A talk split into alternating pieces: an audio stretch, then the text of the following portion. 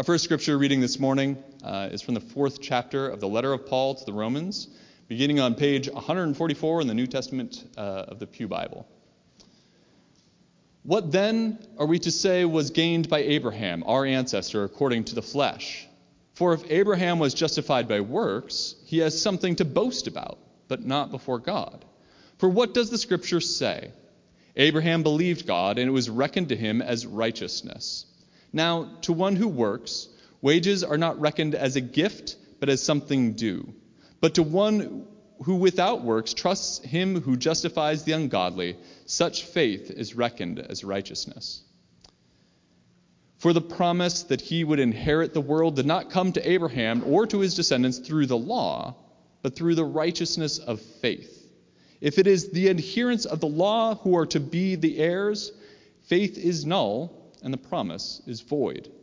For the law brings wrath, but where there is no law, neither is there violation. For this reason, it depends on faith, in order that the promise may rest on grace and be guaranteed to all his descendants, not only to the adherents of the law, but also to those who share the faith of Abraham. For he is the father of us all. As it is written, I have made you the father of many nations. In the presence of the God in whom he believed, who gives life to the dead and calls into existence the things that do not exist. May God bless the reading and hearing of his word.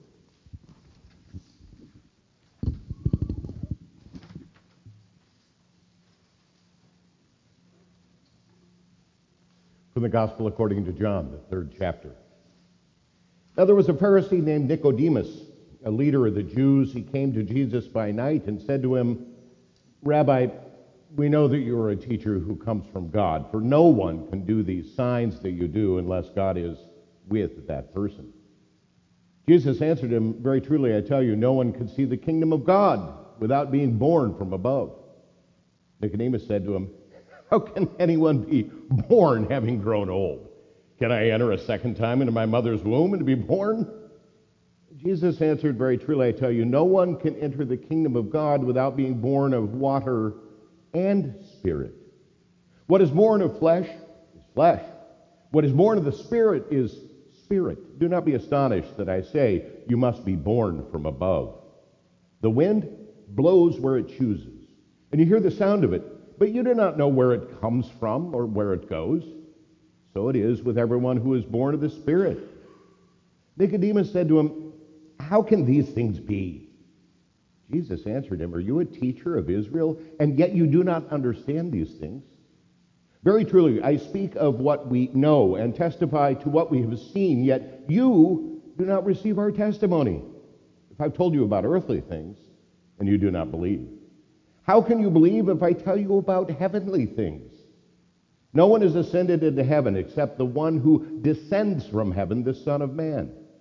And just as Moses lifted up the serpent in the wilderness, so must the Son of Man be lifted up, that whoever believes in him may have eternal life. For God so loved the world that he gave his only Son, that everyone who believes in him may not perish but may have eternal life. Indeed, God did not send his Son into the world to condemn the world, but in order that the world might be saved through him. This is the gospel of the Lord. Join your hearts with me in prayer.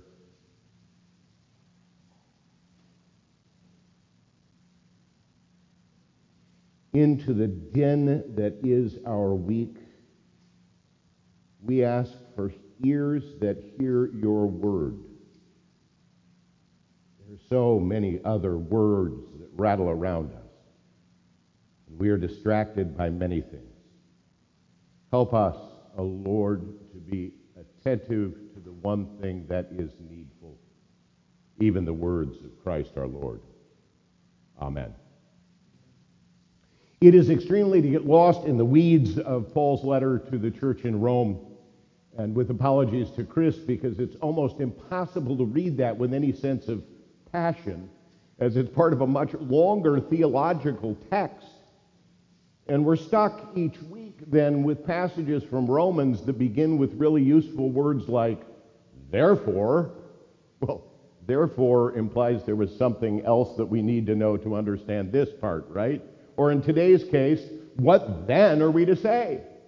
All of these individual passages that are short enough to be able to read on a Sunday morning are part of a longer set of puzzle pieces that keeps going back and begs for the antecedent. Perhaps it's helpful to understand in a larger sense why it was that Paul wrote this book. Unlike the other letters written to other churches and to individuals, Paul had no firsthand relationship with the church in Rome. He did not found the Roman church. It was a letter received by a group of Christians who only knew of Paul's reputation and had not yet met the apostle. The book also serves, interestingly enough, as something of a fundraiser for Paul's missionary journeys. He's writing ahead to Rome with full plans to extend his missionary journey into Spain, and he is hoping, as he says in the 15th chapter, that his theological understanding will inspire them to generously support the next chapter of his missionary journey. So he's writing ahead, as he says in the 15th chapter, and I hope to spend a little time with you, but I'm just going to be passing through, raising a little money, because my goal is to go all the way to Spain. Paul does eventually make it to Rome, but he doesn't make it to Rome on his way to anywhere else. He arrives in Rome in imperial chains. He is a prisoner of the imperial guard for preaching the gospel. He is arrested and spends the rest of his days in house arrest, evangelizing the guards during his prison term. But this letter here to the Roman Christians, Paul's project is not just fundraising, and by the way, his project here theologically is not small. In fact, it is almost impossible to understand Christianity without what Paul is trying to do in this letter. Paul is trying to link together the vast and diverse arc of Jewish history into the conversion of Gentiles into Christianity. He is taking a history of a faith that was steeped in inheritance and real estate, the promised land, and he is attempting to graft these newcomers that were followers of Jesus into that same history of God's promise. Like I said, it's not a little project that he's embarking on here. Paul writes that Abraham was righteous. We, we all agree. Father Abraham. And had many sons, and I'm one of them. And then, oh, no, we're not going to do the hand motions. And he says that what identified Abraham's righteousness was not what he did, but Abraham's faith. That God looked at Abraham's faith, and his faith made him righteous. Now, Abraham also did many faithful things. He left Ur of the Chaldees and went to a land he did not know. He awaited until he had a son with a couple of false starts that were not ordained by God, but eventually he has Isaac. He even took Isaac under the threat of killing him to the mountain. There were many faithful things that Abraham did, but those were not the things that made Abraham righteous. God found his faith to be the core of Abraham's righteousness. Now, it's pretty clear that Paul, the Apostle Paul, did not have a copy of the Gospel of John when he's writing to Rome. The Gospel of John was not penned until sometime after, a few years after, Paul would have been writing to the Roman church. But the theme between Paul's argument about faith and Jesus' conversation with Nicodemus is quite similar. As a Pharisee, Nicodemus was all about inheritance. One inherited the right to be considered for the office of Pharisee. Certification to be a Pharisee required proper bloodline, proper birth. It was considered before one could even take the examination and hold the ongoing lifestyle of being considered a Pharisee. We learn later that he was not only just a Pharisee, he was a member of the Sanhedrin, the ruling, the ruling council of Jerusalem. And so his birth, his inheritance, his bloodline was a core constituent to his very identity. Nicodemus understood himself to be one of the inheritors of the promise to Abraham, a promise that he understood as the Eretz Israel, the land of Israel, the promised land. He had a biological and genetic responsibility to oversee it. So when Jesus tosses out Nicodemus's first birth as being irrelevant to God's inheritance, Nicodemus understandably bristles. I need to be born twice. I thought my first birth was pretty good. Thank you very much. And besides, I'm a big guy. I can't go back into my mother's womb. Ha ha ha ha ha, Nicodemus jokes. He was clear. God favored Nicodemus because he was first and foremost a good Jew, a descendant of Abraham. God especially loved Nicodemus because he was a super Jew. He was a Pharisee. That's when Jesus literally rocks Nicodemus's world. And it is then the most famous verse, perhaps, in all Christendom, as Kurtz points out. There are shorter verses from memory. If you ever did memory verses in Sunday school, you, you always liked John, uh, John 11, 33, because that was Jesus wept. Or in 1 John, God is love. They're shorter verses, but the core theology, as Chris pointed out, of John 3.16 is kind of this centerpiece, which I would say even before John penned that verse in the mouth of Jesus, it was already understood by Paul when he's writing to Rome. And this is the word that rocked Nicodemus's world. God so loved the world. Not God so loved Israel. Not God so loved the descendants of Abraham biologically. Not that God had a particular affection for a promised piece of real estate that was promised to Abraham generations before, and those who were born into his lineage had a responsibility to take care of and defend. No, Jesus says, God so loved the world. What's more, Jesus pronounced that God's desire for that whole world was not sending his son into that world to condemn everything that wasn't Israel but that everything that wasn't Israel might also be saved. Linger over these verses for a moment and understand just how radical the implications were for Nicodemus and how radical they should be for us. What rattled Nicodemus was that Jesus' declaration seemed to be somewhat reckless. God didn't love Israel most. I mean, after all, they were Abraham's true offspring. They were the biological descendants of the inheritor of the promise of God. So much that even the old King James Version, the form that I memorized the verse as a child, that God loves the world so much that whosoever, whosoever, translated as everyone, even keeping the whosoever kind of makes it special. Everyone sounds like, yeah, well, you know, just anyone. I wish to be clear here. In the words that Jesus is saying to Nicodemus, the rattle of God's love for the world echoes into our modern day and tells us this. There is nothing Christian about nationalism. Nothing Christian about nationalism. And those who make idols of country or ethnicity or birth cannot claim consistency with the third chapter of John or with Paul's letter to the church in Rome.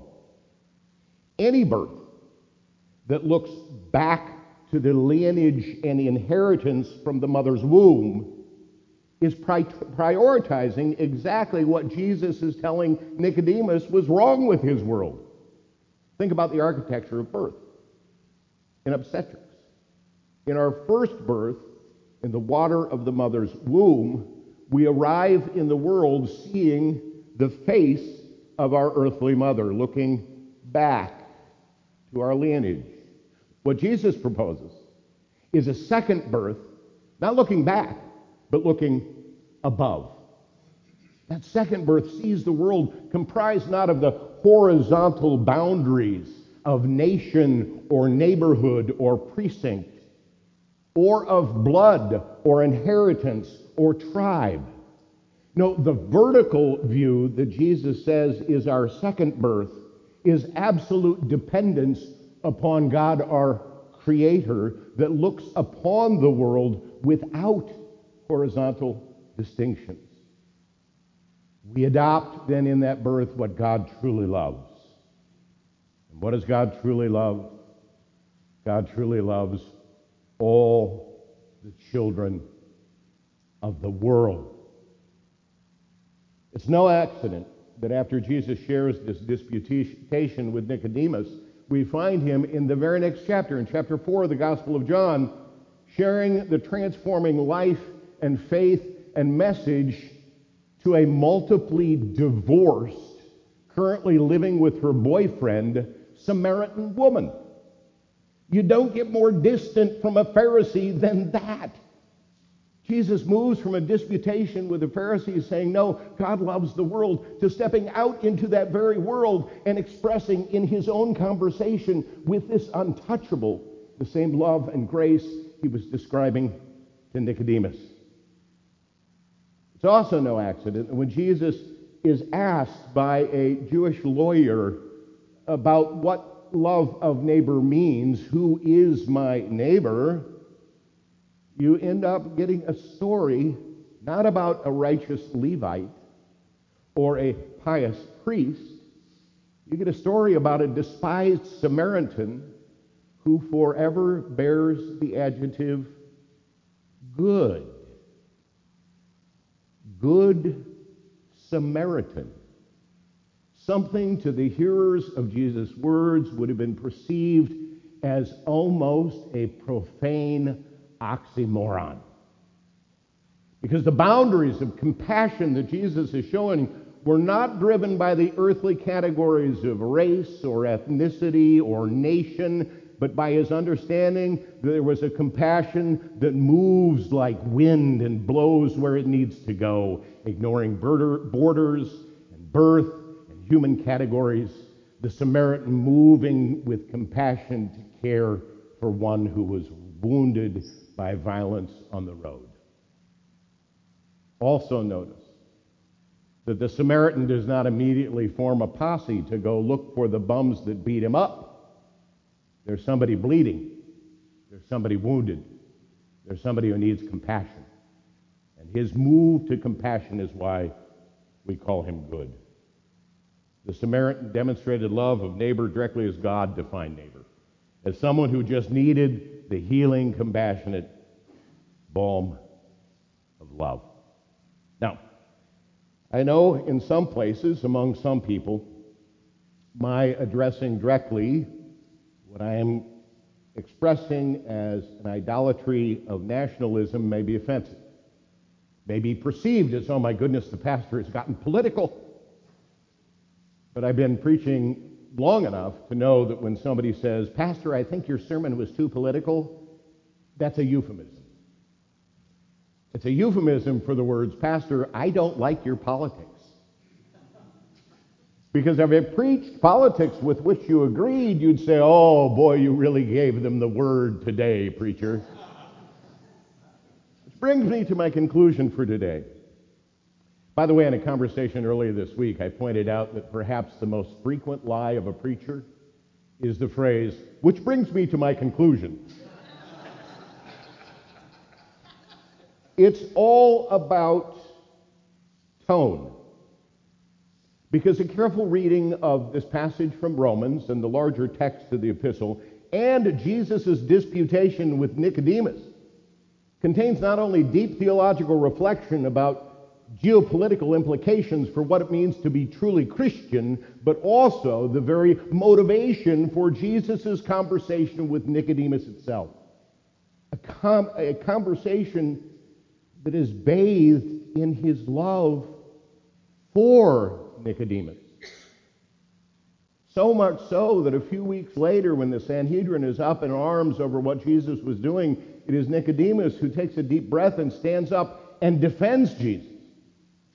So much so that when Jesus is crucified and considered a complete outcast and an abhorrent preacher, it's Nicodemus who steps forward and says, I will pay for the funeral. And he does. He underwrites the cost of Good Friday.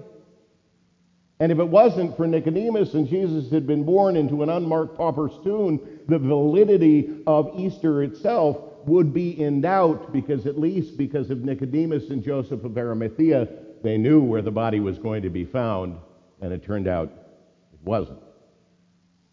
Any discussion, any conversation, any argument to disavow the worldview of another must be done, if it is to be done Christianly, in a way that shows the same compassion for the individual as the Samaritan demonstrated for the victim of violence on the road. That we are not basing any argument against Christian nationalism because we're somehow better Christians, but because we believe those who are misguided need our love too. There is nothing Christian about punching a Nazi for Jesus. Am I clear?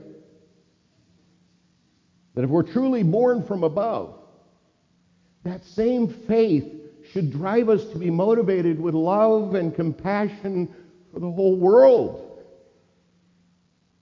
Even those whose politics make us uncomfortable that we engage them not to prove them wrong, but we engage them to embrace them as kin, as members of that same world to which God sent his Son, not to condemn it, but to save it. Thanks be to God. Let us stand and offer the words of our confession in that somewhat arcane and hard to believe Apostles' Creed. Do your best. I believe in God the Father Almighty, maker of heaven and earth